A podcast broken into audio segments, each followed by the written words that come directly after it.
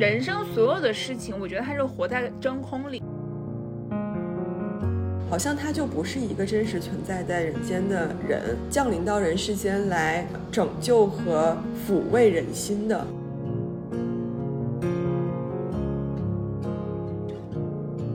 Hello，大家好，我是小贤，欢迎回到 Therapy Talk。Hello，大家好，我是萌萌。啊，我们今天聊一个电视剧，就是我前段时间，呃，比较闲的时候，集中的。看了《人世间》，然后这个这这个剧刚好热播结束嘛，所以我们就想趁热，好不容易赶上了一个热度，不知道还热不热，还能聊一聊。没有吧？热度已经过去了。好好，我们 热度是过年的时候。你所以所以你从第一集到最后一集都看完了，对吗？对，但是我没有看过书，我只是看了剧。嗯，OK。啊，那所以萌萌是看从第一集到最后一集看完了所有的电视剧啊。小贤呢，我是在家过年的时候陪父母，大概看到了他们去念大学，然后呢，但是我因为我妈妈已经看完了整本小说，所以她已经帮我剧透的差不多了。书跟电视是不太一样的，有一些情节后面，嗯，呃，是不太一样的。反正。我们现在下面肯定要，因为要讨论剧情，所以会有剧透。如果你听到这里，你还没有看，你又想看，你又很介意被剧透的人，你可以就是看完了再回来听。然后，如果你不介意，你可以继续听。如果你看完了，你也可以继续听，好吗？这是一个就是 disclaimer，嗯，对，一个免责声明。我们先总总体上来说一下感受吧，因为呃，我首先就我看的时候也有很多想法，但是。呃，我我以为是萌萌主动提出来要聊这部电视剧的。那萌萌，你先说一下总体上你的感受，不是你是喜欢不喜欢，还是说觉得故事人物什么地方比较打动你？这个剧最开始刚刚开始播的时候，我没有开始看，原因是我就觉得这种特别现实主义题材的剧，我就不太敢看。其实它有点儿。太贴近我所经历的事情，以及我的上一辈或者我的哥哥姐姐们的父母啊经历的这这些故事了。比如说，你看，嗯，这里面周南和聪聪他们的年纪，大概就是我家里面 表哥最大的表哥表姐他们那个年纪，所以就这些故事本身还是让我感觉离离我很近的，而且又发生在东北嘛。嗯，当时就没太敢看，后来是因为就是看到的短视频呀、截取啊太多了，然后加上我又觉得最近稍有点剧荒，然后就拿出来看了这个东西。那整体的感受上，我我说不上我喜欢这个剧，就是它是好剧，它它是一个好作品，但是你说它有让我多喜欢吗？呃，这里面的人物可能由于它。覆盖的时代节点和年代是就长短太长了，所以它避免避免不了的有一些嗯人物的标签化和代表性。那他每个人物身上发生的事情呢，戏剧感太强，然后它有一点卡通感，这个就让我觉得它稍稍有一点脱离，但是是好剧，就是表演啊。呃，台词啊，包括这些都都没有什么问题。当然，嗯，就是整体的感受上来讲还是比较触动的，而且为我提供了一些现实生活中一些问题的考虑方式，是我以前没有想到的。比如说，你能通过这个剧里面一些，比如说周父周母的视角去看到孩子们的一些事情，以及孩子们的反馈，然后。可能这个对应到我们跟父母的关系，甚至说我们跟爷爷奶奶的关系是什么样子的，呃，是有这种现实的反馈的，所以这个还是挺有帮帮助的。我自己看的时候，我其实是觉得这个剧非常，因为我还没有看之前，我就听我妈已经把这个剧剧透的差不太多了，里面每一个人是什么情况，然后我就觉得这个剧真的是太玄幻了。我不知道，就是那个年代是不是真的会遇到很多我们。就是觉得不太不可思议的事情，譬如说，就是周家是吧？两个就那个时候大学生那么的稀少，但是周家考上两个北大，嗯，还有就是周炳坤，然后他就失手伤人，然后就坐牢，然后这些事情我觉得统一发生在一个家庭里面，有点儿就像你讲的有点太戏剧化了。但我不知道，因为他是为了突出那个年代比较激荡的那种感觉，还是怎么样。然后看这个剧的时候呢，我会想到另外一部跟它时代比较相近，然后格局差不多的剧，叫《大江大河》。我非常肯定的说，我觉得《大江大河》拍了两部，呃，都非常好，就是我非常喜欢，不论是从故事性、表演，整个我都觉得非常好。但是《人世间》这部剧呢，给我感觉就是它有点太虚幻了。为了表达一些东西而表达一些东西的感觉。对，但是呢，这就又回到说，他展示了一些，我不知道梁晓声写这个剧的时候，小说的时候，是不是更想侧重的是表达，在过去的这三四十年巨变的过程中，呃，一种社会阶层的变迁，就是大江大河可能讲的是个人的奋斗、个人的选择、个人的成长。他在一个时代的大的背景下，每一个人你会去做哪些事情，你会遇到什么困难？但是可能看，因为因为这样，周家跟郝冬梅他们家，然后跟蔡晓光他们家，然后包括后面就是骆世斌这些人，每一个人出来的时候，阶层感的差异是非常大的。但是这些阶层感差异这么大的人，居然一生都在纠缠，就是这件事情。我觉得在阶级固化或者是阶级逐渐要固化的今天来看，其实是我觉得不太不太现实的，所以我没有非常的喜欢这个剧。但是就如你所说，里面的演员们演的都非常的好，包括我我其实呃虽然大牌云集啊，但是我觉得郝冬梅这个角色演的是呃虽然演员不是那么有名，但是我觉得演的非常好。这个地方就呃先剧透一点，就是郝冬梅这个角色其实到就是小说跟这个电视剧。里面的差异是非常大的。结局上，电视剧我知道他们俩是白头到老了嘛，但是其实小说里，呃，周秉义是去世了，胃癌去世了之后呢，然后郝冬梅立马就嫁人了，二婚嫁给了一个有钱的富商，然后移居去了，移民去了国外。这个结局是我妈妈告诉我的，在第一集的时候。但是我觉得，说实话，我没有想到电视剧会把这个结果改掉。它这个修订让我觉得有一些弱化了。如果梁晓声是为了表达阶层的这种冲击感的话，他现在这个表达就是电视剧的这个结果就显得有一点弱化了。而原来小说里的这个结果，其实就是很明确的在告诉你，就我可以接受周秉义，因为他天赋异禀。但是我永远跟你们是两个不同阶层的人。周秉义不在了，我们所有的这个连接就都不在了，阶层是永远不可能互通。我反而觉得这个是电视剧最后的一个更加觉得没有很满意的。嗯，其实我有看一点点关于梁晓声他说这个电视剧和这个书的想法。他说，呃，其实他这个整个家庭写的就是他自己的家，呃，然后他说就是他爸爸就叫大三线的一个。工人，然后呢，常年大在大山里，他和他的一个弟弟是知青，然后家里面还有一个大哥是精神就应该是智力有有有有缺陷这样，所以常常年需要人待在身边照顾，呃，家里还有一个小弟弟和一个小妹妹是照顾家里就留在家里的，呃，可能小妹妹年纪特别小哈，然后。所以他就说，呃，他写这部小说有一部分有很大一部分原因是为了感谢他的四弟照顾家里，因为他说那个时候感觉上好像是你上山下乡支援三线是很痛很苦的事儿，但其实留在城里的这些人是最最难的，他们要照顾老人，要照顾他家里面精神病的哥哥，然后要照顾小妹妹，后面的。几十年的时间里面，事情发生的变化以及家庭人员的变动，他都要去这个弟弟要去照顾，所以他有一部分原因是在呃想反映和写到弟弟的这这一生，但是有他自己说好像是书还没有出版，弟弟就去世了啊，所以他还挺这个惋惜这个事情的，但是大概就是他这个创作的背景吧。那我们就直接。跳到就是几个我们想聊的一个话题吧。第一个就是想说一下，就是剧中被弹幕夸的最厉害，以及被弹幕呃骂的最厉害的两个女性人物，一个就是郑娟儿啊，一个就是周蓉。那其实他们两个，我是让我觉得最不现实、最反差最强烈的两个人，就让我觉得最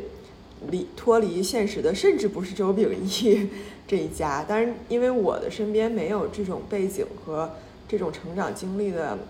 啊长辈，所以可能对我来说反而好理解一点。但是像周蓉啊，像呃郑娟这种人物。你身边虽然没有典型，但总有类似的人物嘛。我觉得他们真的是还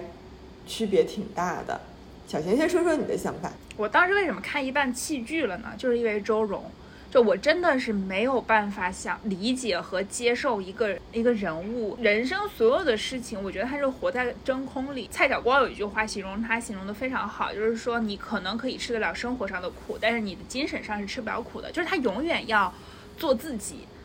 就是他没有在任何一个时刻是为其他人着想的，他真的是自私到了极致。无论是他当时抛下父母一个人跑到贵州去找了一个什么诗人结婚这件事情，我就已经非常不不理解了。然后四年没有回过家，还是他在火车站把他的女儿扔在了火车站台上，然后跑去回去找她老公，还是他牵着那只他爸爸送给他的狗遇到了狼就直接扔掉，然后他就毫无伤心。就是这个人物，我不知道。写它的意义是什么？当然了，这个小说里面还有很多人，我也不知道，比如像骆士斌这种强奸犯，他最后可以成为一个有钱的大富商，这些事情我觉得可能是我狭隘了，但是在我淳朴的价值观里面，这些事情不是文学作品应该去宣扬的一个东西。而且你知道，就是宋佳演的也非常好，那他演的就是一副我很纯良，我很无辜，我很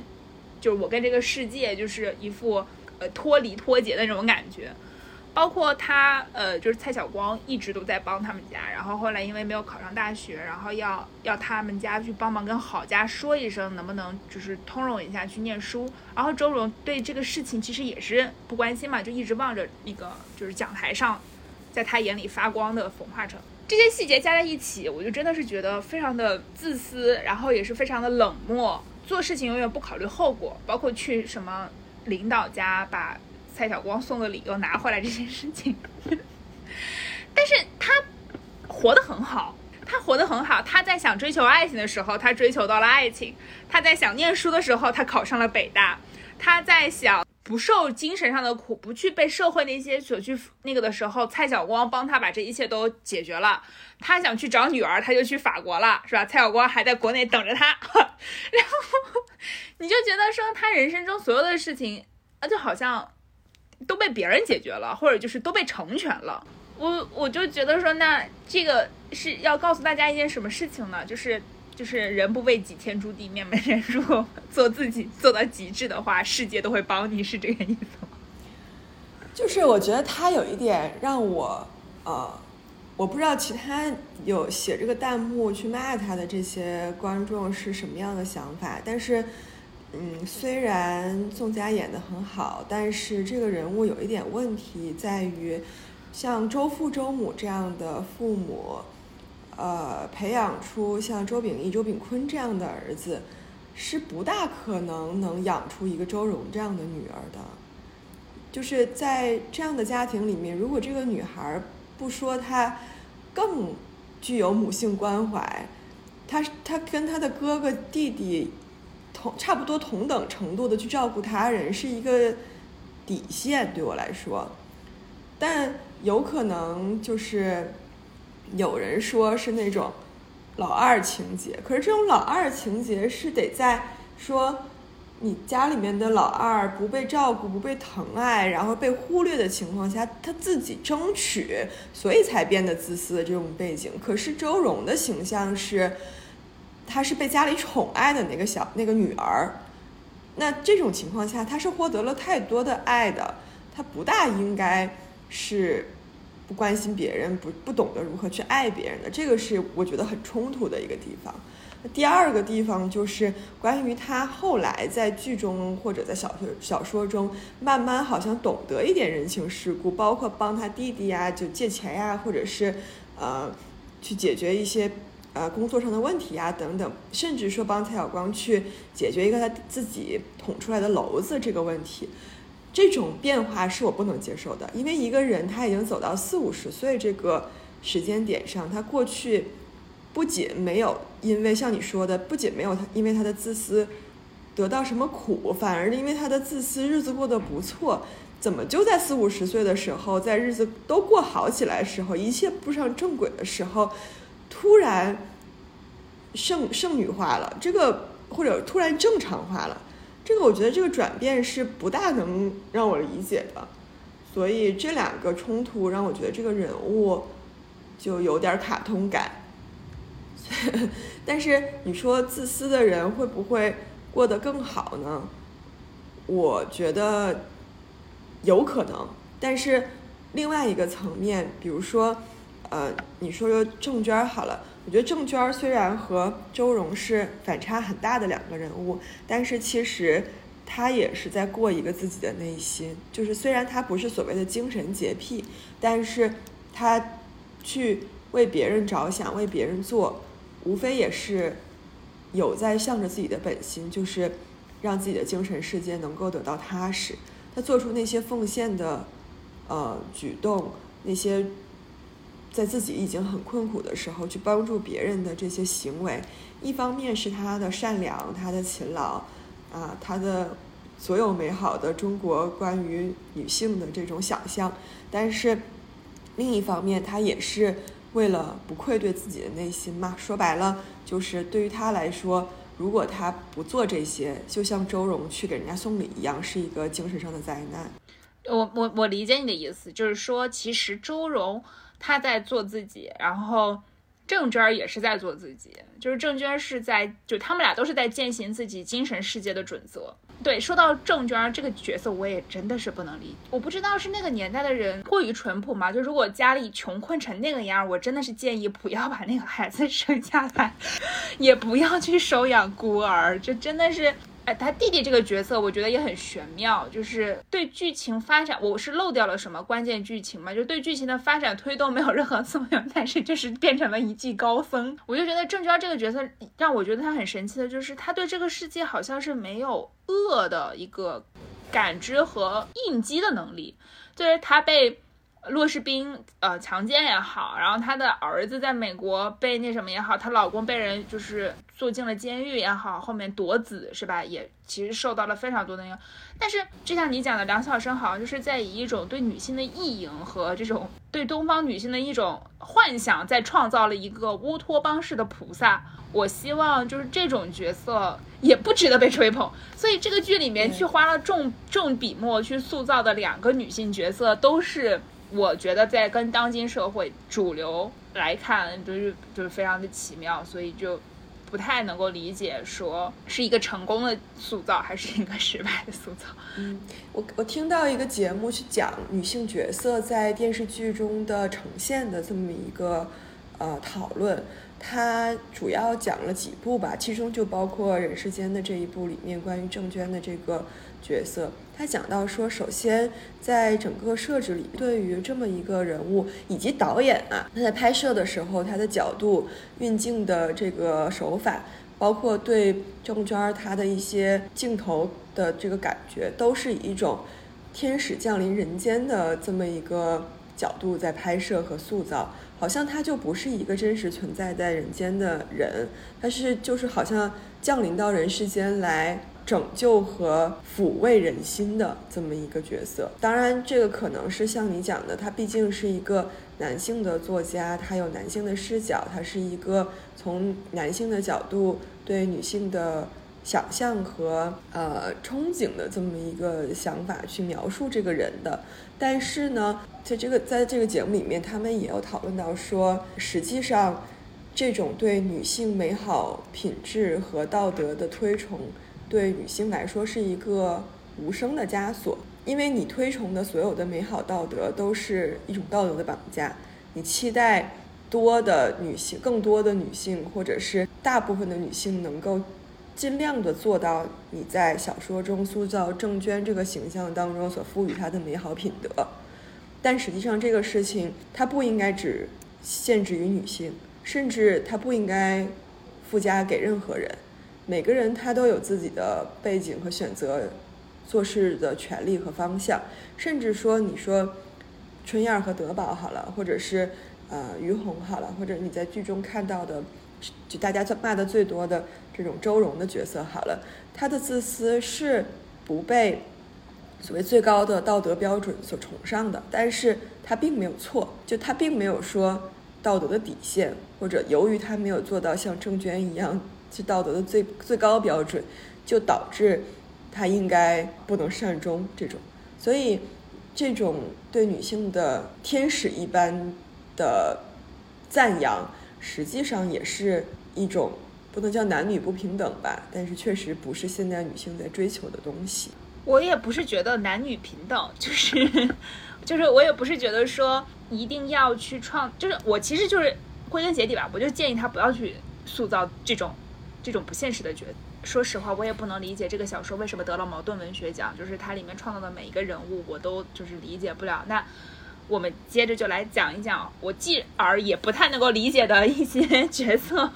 就是除了他们俩之外，就是譬如说前面有讲到阶层这个问题嘛。其实相比于周家这种工人阶级来说，其实剧中出现了三个跟他们完全不是一个阶级的人物。蔡晓光，他是高干子弟，嗯，这个。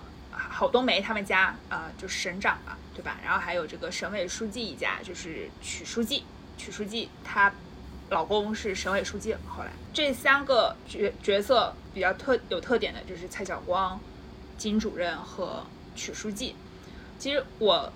之前也是听别的节目在讨论，然后讲到这个阶层，他们这三个主要的跟周家阶层完全不同的人物里面，其实。呃，蔡晓光是最早出来的，他一直就是以一个帮周荣解决周家所有需要周荣解决的问题的这么一个白衣骑士的角色从天而降。里面有一个细节跟后面我觉得是环环相扣的，就是在周炳坤从那个木材厂就是出来之后，不是没有工作，那个时候也不像我们现在跳槽，你是吧？今天辞职，明天我就去人才市场找一个，然后呢？嗯，周秉义当时就听说蔡晓光他们家那个时候就是又得又得势了，那就让他去找蔡晓光，然后周炳坤就一一步头骑到了这个酱油厂，然后就去找蔡晓光，呃，不对，电什么拖拉机厂去找蔡晓光，让蔡晓光帮忙解决这个问题，然后蔡晓光二话不说就帮他谋了一个菜酱油厂的差差事，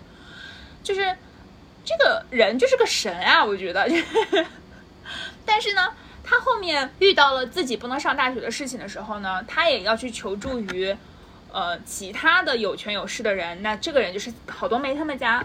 那这个时候就出现了一个非常有趣的景情境，就是这个郝冬梅的妈妈金主任，因为郝冬梅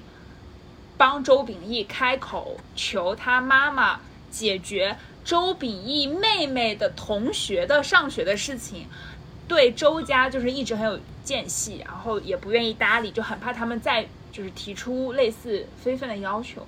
这个地方我就觉得非常的神奇。呃，我之前听了一些其他的博客，博客里面就有在说，觉得啊，金主任高瞻远瞩，看问题一针见血，就是呃，穷亲戚有一就必有二，一定要一开始就斩草除根。那可是这个事情。我就觉得这蔡晓光这件事情本身，他并不是违反组织纪律，就是是他们将是他们厂为难他不让他走，这是其一。其二就是，呃，他不仅仅是就蔡晓光不仅仅是周秉义妹妹的同学，他也是郝冬梅的朋友。我觉得他不能把所有来求他们家办事的人都当做来就是看他们家好，然后就是希望从他们家沾点什么光，这种有点不近乎人情的角色的塑造，以及后面。他周秉义去俄罗斯、苏联出差出差，好像跟一些当地的美女产生一些情愫，然后他也是用三言两语就把周秉义的这件事情，嗯，火头就浇灭掉了。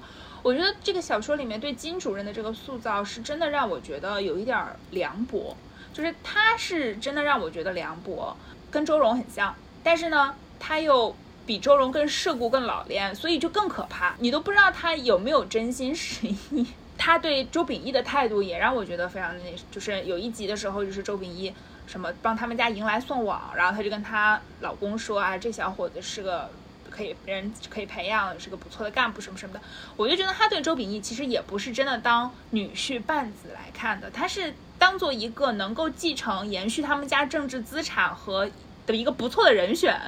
来看的。他希望继续，因为他知道人走茶凉，或者就是怎么样，他希望这个他们家的政治资产是有人可以去继承的，是这种感觉。金主任这个角色就是一个刻画出来的一个毫无人情味儿的这么一个算计的老太太。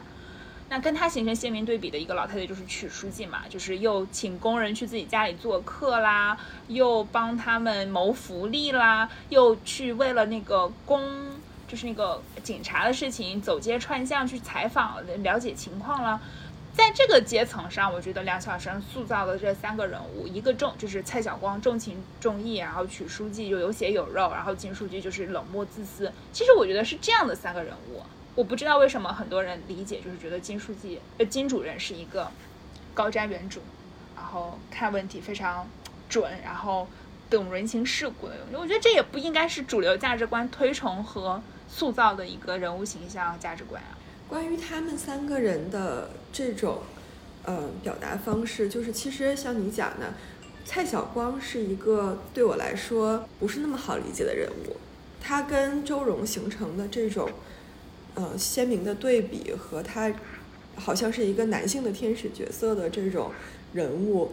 让我觉得会有一点失真。当然，我也能理解，就是在。青少年时期这种懵懂的情愫，然后一直得不到回应，带到未来的这种想象力当中的美好形象是可能会持续比较久的。但是我更不能理解的是，当他们已经生活在现实生活中当中，遇到了为后来这个海神女王的事件呀，包括成年之后他再去。批评周蓉说：“你有一些事情真的是做的不到位啊。”之后，他依然对这个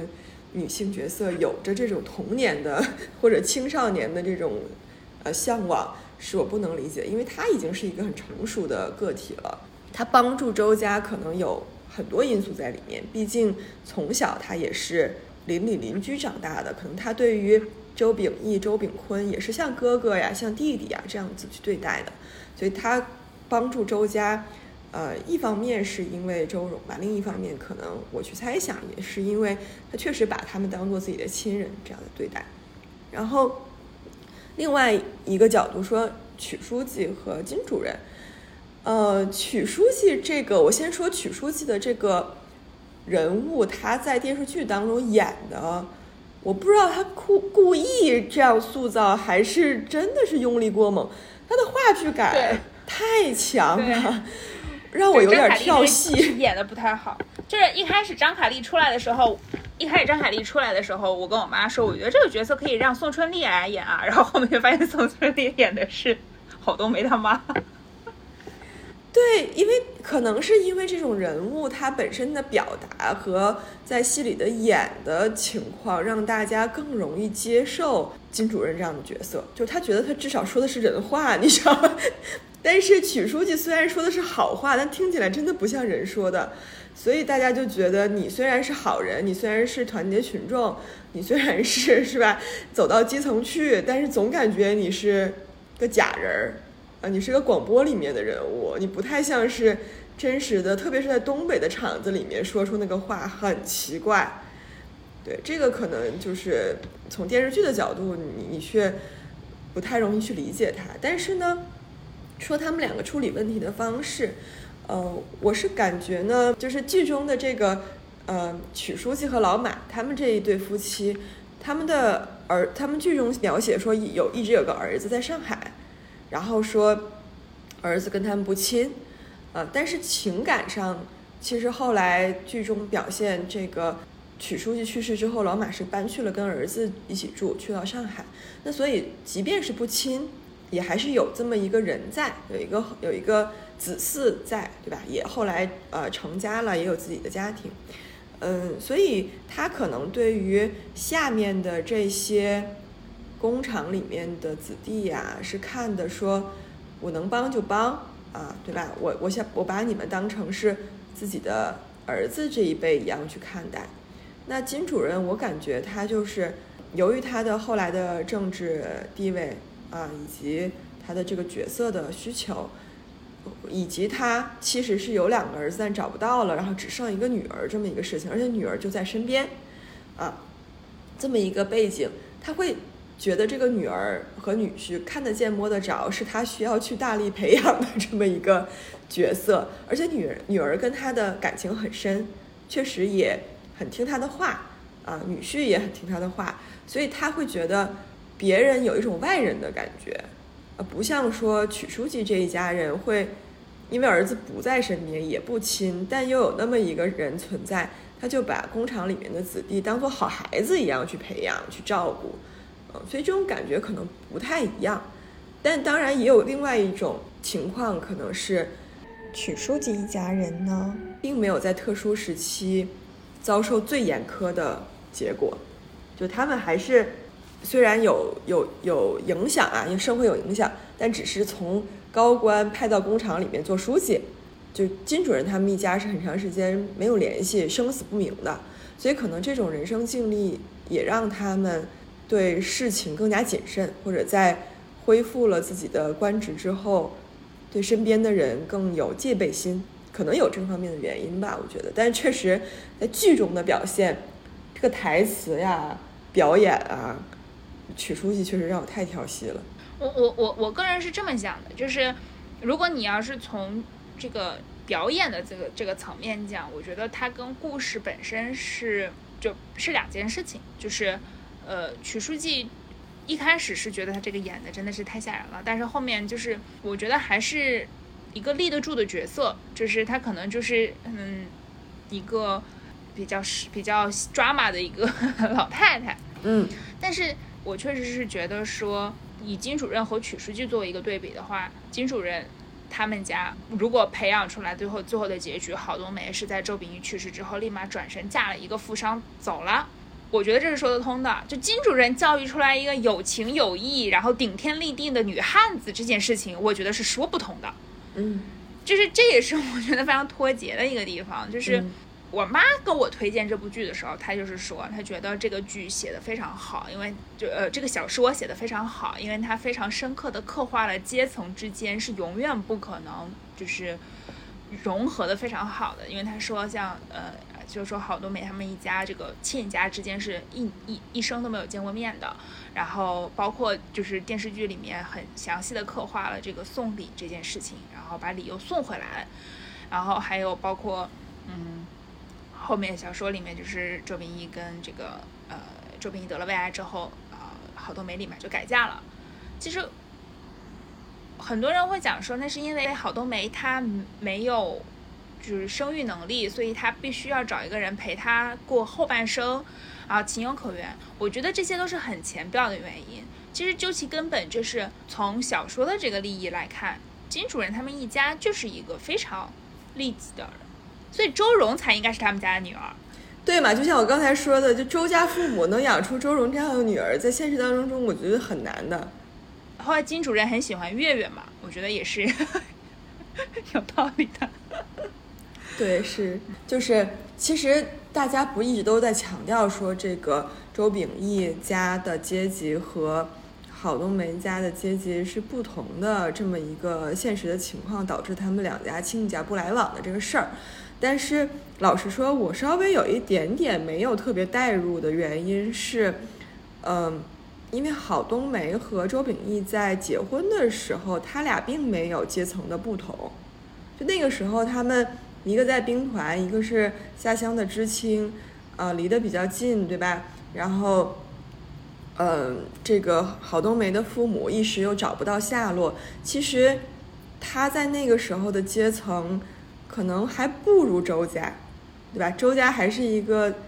本本分分的工人阶级，是吧？也是根正苗红的家庭，所以那个时候他们结婚的时候，我没有觉得他们是阶层不同的人。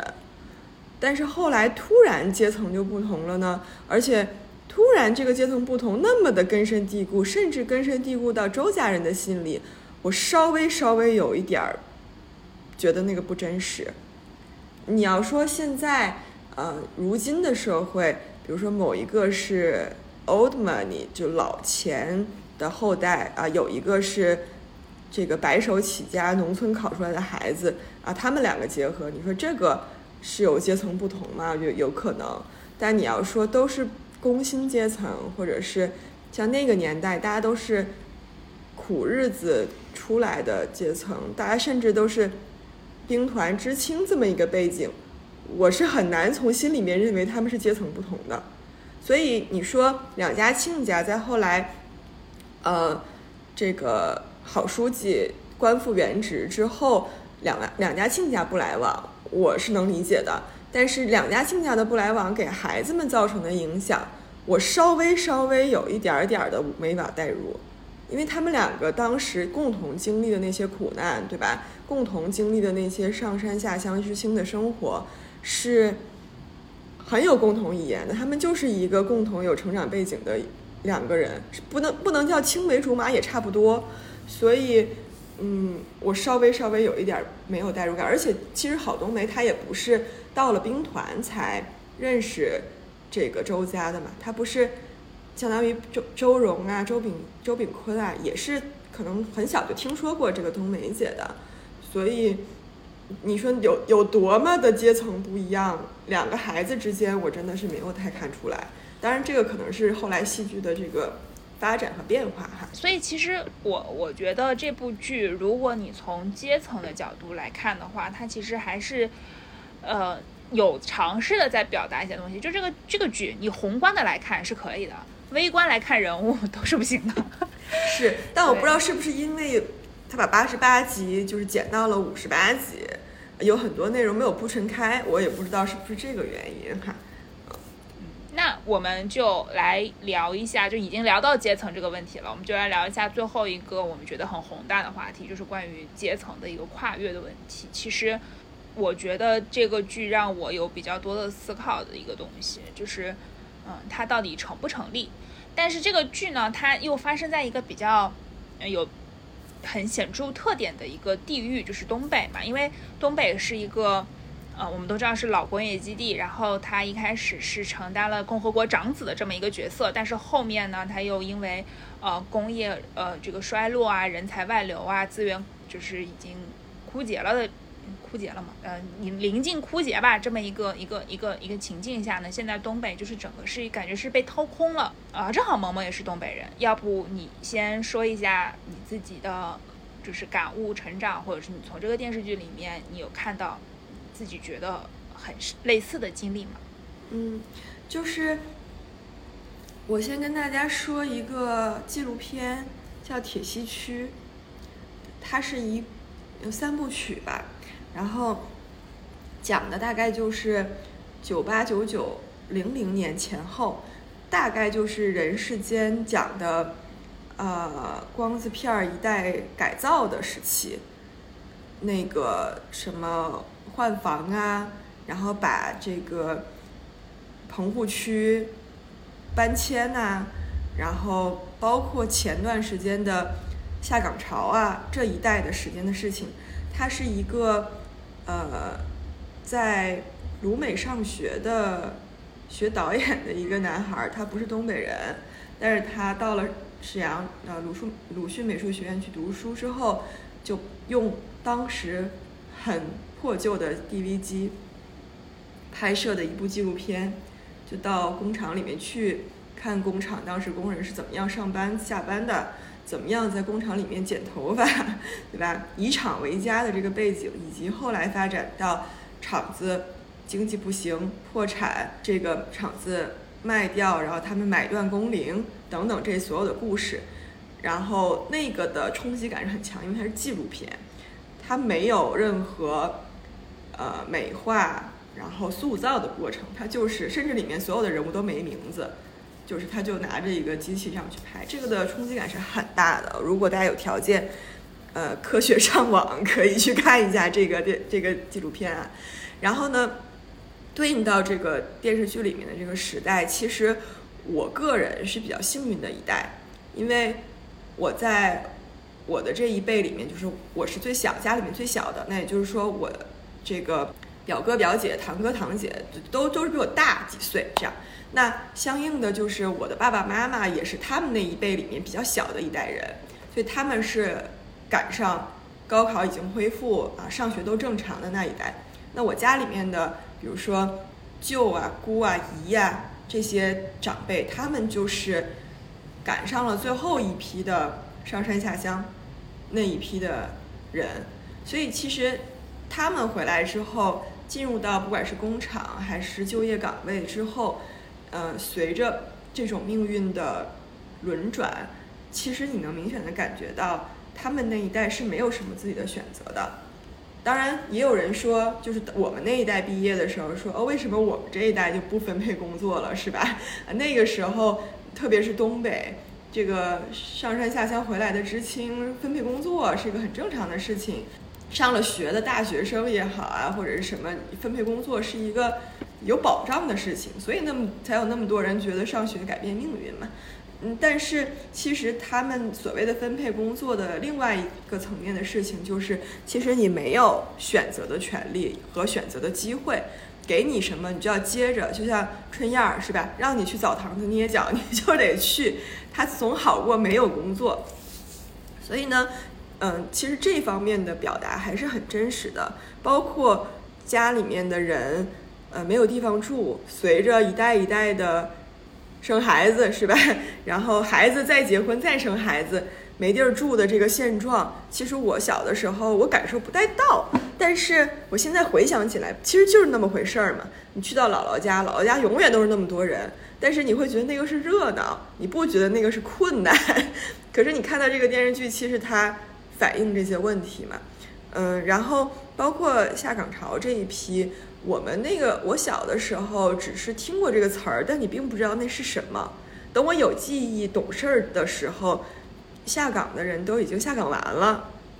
哦，他们也找到了生活当中其他去解决这个问题的方式，不管是做点小生意啊，还是摆个摊儿啊，支个小铺子啊，是吧？他们都已经找到了这种方式，所以。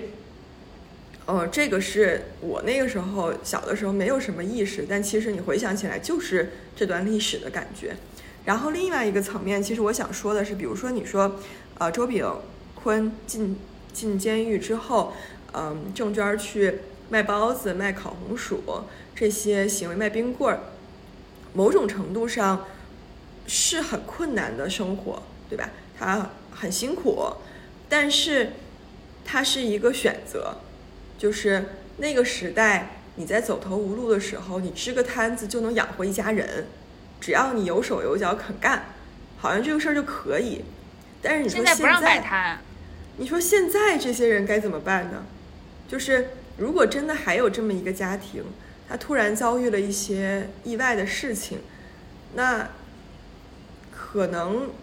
科技在进步，啊，所谓的选择方式更多了，你可以去。做电商等等，但这是有一些门槛儿，就那个时候的门槛儿是比较低的，所以而且消费可能最基本的生活线也是比较低的，所以可能虽然苦，但是像郑娟说的，我有手有脚是吧？身体也好，我总靠着别人是不行的。但你现在的话，我觉得没有办法去判断哪一种时代和哪一种生活方式是更简单或者更容易的。它可能上限变得更高了，下呃上限变得更高了，下限也变得更高了，就它的最基本的生活底线也也被提高了。你说现在我再去支个摊儿养活一家人是个多难的事儿？而且那个时候虽然大家住得挤，至少像周炳坤说的是吧，有个棚子，有个地儿住，嗯，人们也没有觉得光子片儿虽然治安不好，生活很困难，但那是无法接受的。但你说现在如果再让大家回到那种生活状态，是好像确实是挺难的了。其实说到这儿，我又想到前两天看到的一个新闻，就是呃发文说建筑工地的工人不能超过六十岁，然后如果超过六十岁的要全面清退。我就真的是觉得，就像你说的，我我不我不能理解，因为科技的进步永远永远都是年轻人在得益，那呃知识水平储备不够的。呃，没有钱买电脑手智能手机的，不懂这些的，掌握不了流量密码的，他们在现在这个生活、现在这个时代要怎么怎么办？其实，嗯，就是一个很现实的问题。所以我一直觉得过去的这个呃三十年或者四十年是一个很好的时代，因为它还就是它有一些蓬勃向上的力量，但是它又没有脱离土壤那种脱节，就是。有一部分人还在做着很，就是还在过着勤劳勇敢的生活，就用勤劳勇敢的态度去生活。还有一部分人就是愿意相信爱拼就会赢。所以，其实想想是一个很很很有激情的一个时代。嗯但是，呃，现在我们要面对的，在当下，现在就是一个很困难的时代了。就是啊，这个就比较扯得比较远了。但是说回到我们这个剧里面，就是它确实是展现了一部分底层人民不屈不挠，然后勇敢向善，然后积极致勤劳致富的这么一个，也没有致富。哎，这个剧就让我很不能理解，就勤劳的人永远没有致富，然后这个强奸犯成为了一个大企业家，哇哦，这诉讼时效过了吗？我就想问，就是这个剧让我觉得就是有些情节也是很匪夷所思。啊、但是又回到我们刚才讲的这个阶层流动的一个问题上来，就是我觉得它展现的是，是就是以周家为代表的这种工人阶级，可能就是当时的东北大部分人口所面临的一个。呃，所就是一个真实的生活状态，就是大家嗯不够吃不够穿，但是依然心系着就是祖国的建设，然后你让我去酱油厂，我就去酱油厂；你让我去捏脚，我就去捏脚，就真的是有一种劳动不分贵贱的这么一种想法，然后支撑着他们去去去生活，可能也没有想很多，你但凡读点书，是吧？你就去追求爱情了，所以。回到你之前说的那个问题，你说好好多梅跟周秉义他们俩之间，就是因为一起下过乡，一起在兵团，一起是知青，他们就没有阶层差阶层差异嘛？我觉得其实不是的，因为郝冬梅跟蔡晓光一样，在他们父母没有被打倒之前，就都是高干子弟。他一直以来接受的这个就都是大院儿文化，他是生活在这个部委大院儿里面的。然后周秉义是生活在光子片儿，就根本就不是一个阶层。所以你即使我落难了，就是他在落难的那年那那几年，他肯定是觉得周家对他是有恩的。他后面包括帮找这个他妈妈去说蔡晓光的事情，还是送礼的时候，觉得他爸妈很过分，跟他爸妈吵，挨了他妈一巴掌。其实这些都是说他还是感恩于周家，在他落难的时候没有嫌弃他这件事情。但是阶层观念，我觉得是从小潜移默化、耳濡目染，然后你可能一时会，就是因为现实的窘迫而收回你的自尊，但是他永远，你的 ego 是永远在那个地方。的。所以其实阶层的跨越就是难，就难在这里，就有些东西是你血液里边的，就譬如说周秉义跟郝冬梅结婚，周秉义靠自己的努力考上了北大，但是周秉义他被金主任还有郝省长他们接受的其实不是周秉义这个人，我觉得不是周秉义这个他人，的标签是周是周秉义的脑子，是周秉义北大高材生的这么一个标签儿，是他可以成为一个新生代政治力量被培养的这么一个期许，他们接受的是这个东西。所以跟周秉义相关的，他的工人父母也好，他的这个嗯下岗的弟弟也好，都不是他们家所希望被拿到台面上来跟自己沾上关系的东西。这就是一个阶层的不可跨越性。包括春燕儿，春燕儿她一开始是个捏脚工，然后她嗯在什么呃四人帮的时候吧，就是然后当上了干部，然后后来又一夜之间因为打倒四人帮又住回了光子片儿。后面呢，他又因为自己比较机灵，然后又什么是在妇联啊，是吧，在这种地方，然后一直带着曹德宝两个人钻营。他们两个就是一个非常典型的一个，就是就是用心去想怎么利用这个社会的规则去去达到自己目的的人，这就是最普通、最普遍的一种市民阶层。但是他一直奋斗，他再怎么奋斗，他都不可能成为一个郝冬梅家也好、蔡晓光家也好的那种阶层。他就是他永远都是在市民这个阶层里面在打转转，因为他的格局就到这儿了。这个剧我还有一点就不是很喜欢，就是我就觉得他没有给任何人希望，包括郑娟也好，嗯，周秉义也好，其实就是嗯，不管是小说还是电视剧，我们统说来讲，因为它的主旨利益差不太多嘛，但我觉得他没有给人希望，就包括于红跟赶超，就我就不懂了，为啥就是穷人必须就得生个绝症，然后最后是说。他们他们俩的儿子考上大学了，然后去念书念大学了。我就想说，那念大学就一定是拯救，就能帮他们从这个贫困贫苦脱离出来嘛？可能那个年代还有希望吧。我觉得现在这个年代，你去念个大学，啥也改变不了。你别别说你就是念个大学，你就算念九八五二幺幺，我觉得这件事情本身就不可能是一个超越阶层的事情。就像我们之前有说嘛，北大现在基本上没有什么农村的。鲤鱼跃龙门进来的学生，这就是阶级逐渐要固化的一个一个一个一个前兆嘛。就总结的来说，我觉得这个剧就是给我一种没有什么希望的感觉，所以我整个看下来，我觉得很压抑。所以我看到一半之后真的是看不下去。对，确实是很压抑。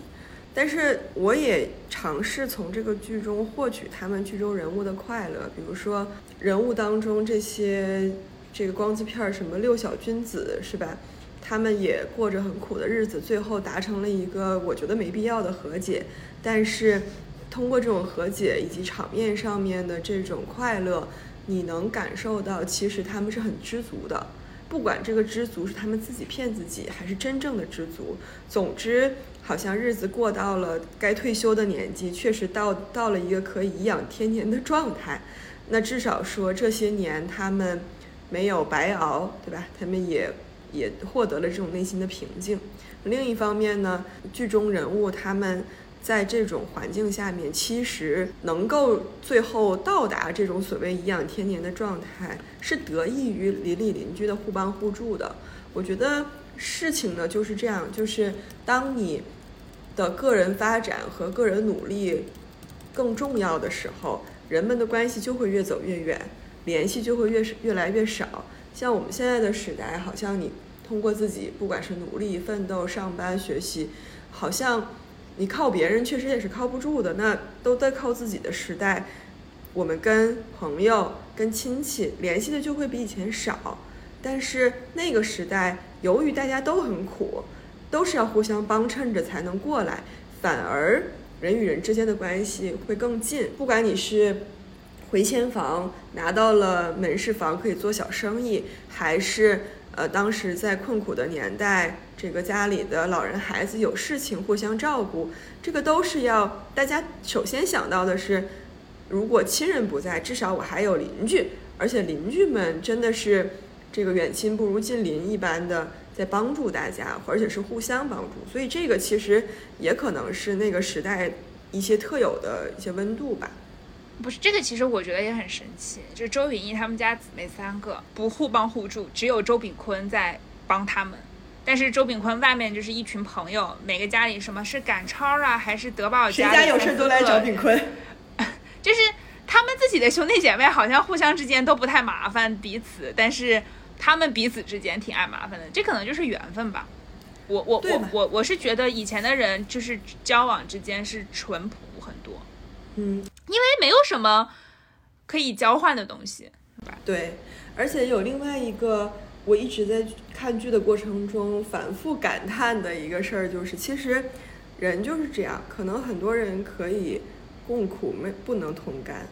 包括很多夫妻也是这个样子。朋友也是这样。之前我们在某一期节目里面也提到过这个观点，就是人在都不好的时候，或者说一个人在比另外一个人更苦难的时候，大家去伸出援手，觉得好像是正当的事情。等到大家都过得好了，就会觉得为什么是我帮你呢？对吧？为什么我们要怎么怎么样？所以这种人性的最根本的东西还是有在体现的。就是跳脱出这个剧啊，我们就简简单讲讲现在这个国产剧的这个东西。我觉得不能理解，这两天又开始播放海清演的一部电视剧，叫《新居》。就海清她演了很多电视剧，我都就不太能够理解，为什么她一直执着。海清的电视剧我一集都看不完，我看她演戏头疼。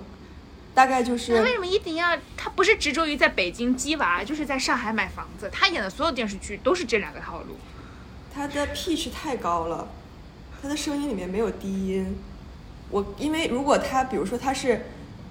曲书记，偶尔出现一下，我觉得可以。但他是主角，他整整集都在吵吵，我真的头疼。我就特别期盼《大江大河》第三季能够尽快上线。反正以上这些观点言论都是我们的一家之言了。播客里面，播客界已经对这个剧进行了非常非常热烈的讨论，呃，两三个小时的都有。呃，我觉得每个人都见仁见智的表达了一些观点和看法。一定要说有什么好处的话，就是我觉得它还是让我看到了，就是通过这一部剧折射了很多当代人不同的思维方式和价值观。嗯，像就像我最开始最开头的时候说的，我觉得这个剧是好剧，但我不是那么特别喜欢，但是值得看。就是虽然很悲苦，像小贤说的看不到希望啊这些，但里面有一些表达方式或者说处理问题的方式，不代表它对，或者不代表它在那个时间段就合适。可是确实在我们现在的生活当中，还是依然有借鉴的价值。呃，看剧嘛，或者是看书，或者是读历史，特别是像这种很反映过去历史的这种剧，其实还是可以怎么讲，以史明鉴吧，在我们有限的工作生活的过程当中，去了解。去认知这种人情世故也是有帮助的，我觉得。那今天我们就对这个剧简单的聊一聊我们的看法，然后也也欢迎大家来推荐你们喜欢的角色或者是喜欢的电视剧给我们。谢谢大家，我们下期再见。那我们今天录到这边，谢谢大家，再见。走多远都记得回家。平凡的我们，撑起屋檐之下一放烟火。不管人世间多少沧桑变化，祝你踏过千重浪，能留在爱人的身旁，在妈妈老去的